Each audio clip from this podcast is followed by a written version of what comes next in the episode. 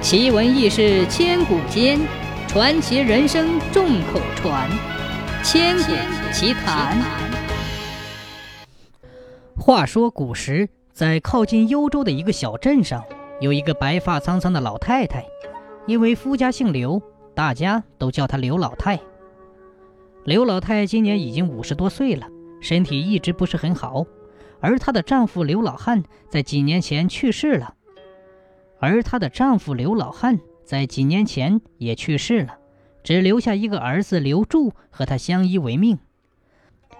刘老太早早的叫刘柱跟着镇上的老铁匠学习铁匠手艺，希望将来可以有一门手艺傍身，也不至于饿肚子。再说刘柱这孩子也特别聪明，他知道刘老太对自己好，所以刘柱非常孝顺，每次外出。都会想着给刘老太买一点吃的，如果不回来的话，还会牵挂刘老太到底休息好了没有，让镇上的人都说刘老太的命可真好，有这么一个孝顺的儿子。转眼之间，十年过去了，刘柱已经长成了一个大小伙子，已经十七岁了。他把刘铁匠的手艺全都学到了手中，在去年已经出师了。由于在学艺途中，刘柱经常帮师傅打一些铁器，这使得十里八乡的人都知道刘柱的手艺不赖。所以刘柱一出师之后，他的生意蒸蒸日上，越来越好。刘柱的母亲刘老太看着自己的儿子也算事业有成了，心里想着是时候该给他找一个妻子了。于是他去到镇上王婆的家中。叫王婆帮忙看看有没有适龄的女子。王婆听了，问刘老太对儿媳妇有什么要求。刘老太沉思了片刻，对王婆说：“对于媳妇儿，她没有什么要求，只是希望她温柔贤惠就可以了。”王婆听了，点了点头，便着手去操办此事了。半个月后，王婆来到了刘老太家里。看到刘柱刚好也在家里，便对刘柱说：“哎呀，柱子，先不要出去，来，给你说一件好消息。”说完之后，便让刘柱坐在椅子上。只听王婆对刘柱和刘老太说：“我这几天问过了，咱们邻镇有一个裁缝的女儿叫桂花，桂花人长得倒是一般，不过性格却是温柔。”难能可贵的是，他心地特别善良。如果在街上遇到一些有困难的人呐，或者沿街乞讨的乞丐，他都会伸出手去帮助他们。王婆说着说着，喝了口水，又说：“当时啊，我去他们家表明咱们家留住要娶妻子的时候，把桂花的父亲可乐坏了，因为桂花的父亲知道刘柱是个勤劳能干。”一直都想把桂花嫁给刘柱，就是不知道怎么开口。我觉得这门亲事啊，绝对是天作之合。你们觉得呢？刘老太听完王婆的讲述之后，思考了片刻，看见刘柱也没有其他意思，便把这门亲事给定了下来。三个月后，刘柱和桂花便成了亲。成亲之后，刘柱主外，桂花主内。值得一提的是。每次刘柱从外面干活回来，看到家中总是干干净净的，自己的母亲刘老太脸上总是洋溢着笑容，而自己的妻子桂花早早的为自己打好了热水。刘柱觉得这样的日子再好不过了。可万万没有想到的是，半年之后，刘柱因意外去世了。刘老太一时之间接受不了，此后便一蹶不振，整日躺在床上。靠着大夫开的药方维系着生命。刘柱的妻子桂花看到丈夫已经去世，而刘老太则一蹶不振，自己便挑起了家中的担子，整日出去帮人家洗衣服、贴补家用，闲暇之余照顾着刘老太的衣食起居。有的时候一忙忙到半夜，更是平常。这一天，桂花实在忍受不了这样的日子。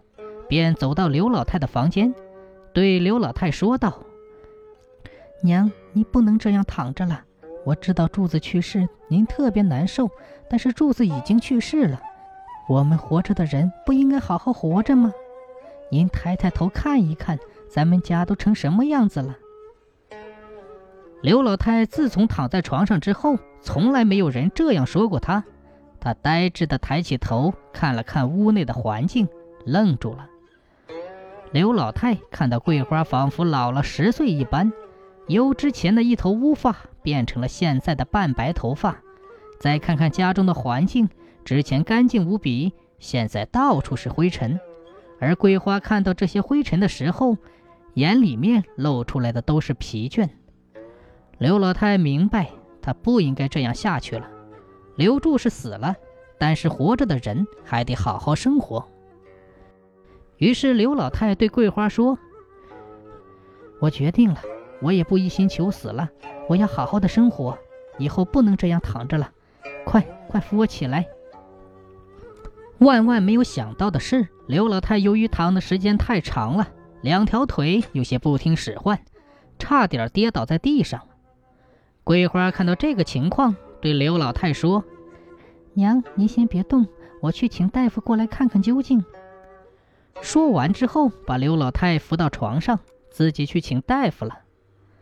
大夫来了之后，诊断一番，对桂花说：“嗯，你母亲的情况不太乐观，由于之前一心想求死，导致她的身体情况越来越差。现在这种情况基本上已经是无药可治了，除非……”大夫说到这里就不说了。桂花听到大夫说了一半，着急坏了，连忙问大夫：“大夫，您说不管用什么办法，我都会竭尽全力办到的。”说完，便打算给大夫跪下，求大夫说出办法。大夫看到这个情况，无可奈何地说：“哎，罢了罢了，给你说吧，反正你也办不到。”你母亲的病啊，除非有一根千年的人参才可以治愈，否则大罗神仙来了也是束手无策。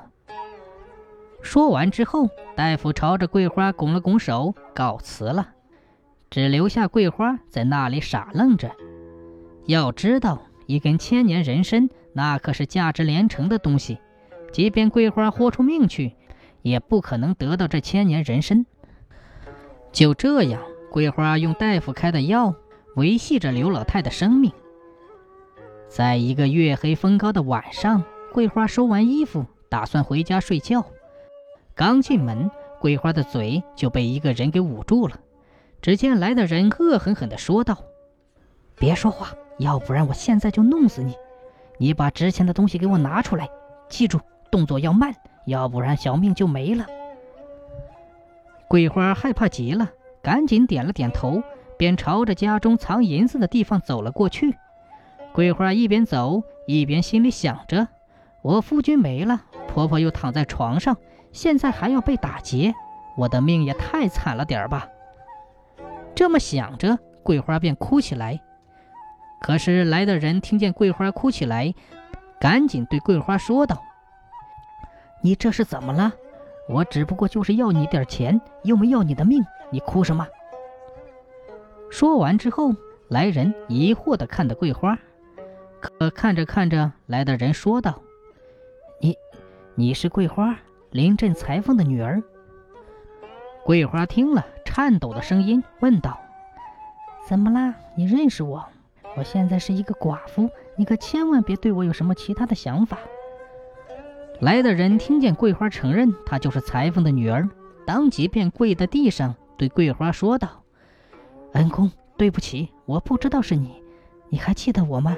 前些年你帮助过的那个快死的乞丐，当时你还给我起了个外号，叫我大牛呢。”桂花听到是大牛之后，高兴地说：“啊，大牛，竟然是你！当日你说你要干些什么？怎么现在干这一行了呢？”原来大牛多年前是一个乞丐。碰到桂花的时候，刚好那时大旱，很多人都吃不上饭，更别提乞丐了。而大牛就这样饿了三天，终于支撑不住了，晕倒在桂花家的门口。桂花心地善良，不忍心看到这么一个大活人就这样死去，便把大牛拉到自己家中。跪在地上求父亲救救大牛。裁缝此时阴着脸对桂花说道：“你可知道现在是大旱之年，谁家都不富裕。如果我救了他的话，咱们家怎么过呢？你太过肤浅啦！”谁知道桂花听了，直接跪在地上对裁缝说道：“父亲，如果你怕家中的饭食不够，以后我和他共吃一碗饭，你多拿出一个碗来就行，也不要咱们家再多为他做些食物。如果你不答应的话，我就不起来。裁缝看见桂花这般模样，他也知道桂花的犟脾气，便答应叫大牛留在家中。就这样，大牛在这场灾难中活了下来。等到朝廷的赈灾粮发下来的时候，大牛便对桂花说：“他要去其他地方另谋生路，不能就这样留在家中混吃等死。”桂花也看到外面现在没有灾难了，便同意大牛离开。两个人回想起曾经的事情，不由得唏嘘。而桂花也对大牛说了自己最近的遭遇，本来以为大牛会安慰自己，可是谁知道大牛却是一脸高兴，对桂花说道。我给你说一件事，你的婆婆有救了，我就有一根千年人参。桂花呆住了，忙问大牛：“这到底是怎么回事？”大牛离开家中之后，他觉得自己不能像以前一样乞讨了，便跟着一些绿林好汉行侠仗义，为民除害。不久之后，大牛便加入了组织。这个组织计划要秘密潜入一个鱼肉百姓的知府家中。把他的钱财全部拿出来归还老百姓，而大牛是最后一波潜入知府家中的人。当他到知府藏宝地之后，所有的好东西都被人拿完了。大牛看到地上有一根外形酷似木头的东西，心里便想：其他人都拿走了金银财宝，我总不能空手而归吧？便把这东西给带走了。第二天，知府大怒，贴出告示。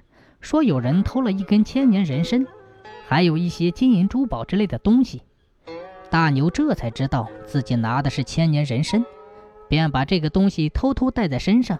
平日里也不敢住店，害怕其他人给偷走，心里一直想该如何出手。日子就这样一天天过着，直到大牛碰到桂花。大牛讲完之后，对桂花说道。这个东西我现在出不了手，也不知道该如何处理。你当初也救过我一命，我把这千年人参送给你，也算是还了当初你救我的这一命吧。桂花听了，当即感动得热泪盈眶。他知道大牛为了帮助他才这样说的，当下也不知道说些什么，只是嘴上一个劲儿的感谢大牛。大牛看着桂花的模样，对桂花说道。千年人参，你既然已经拿到，那我也不留在此地了，我得赶紧走了，免得第二天又被其他人议论。我走了。说完之后，转身便离去。后来，桂花拿着这根千年人参，治好了刘老太的脚伤，让刘老太又成功的站起来。众人都说，桂花可真是一个好儿媳呀。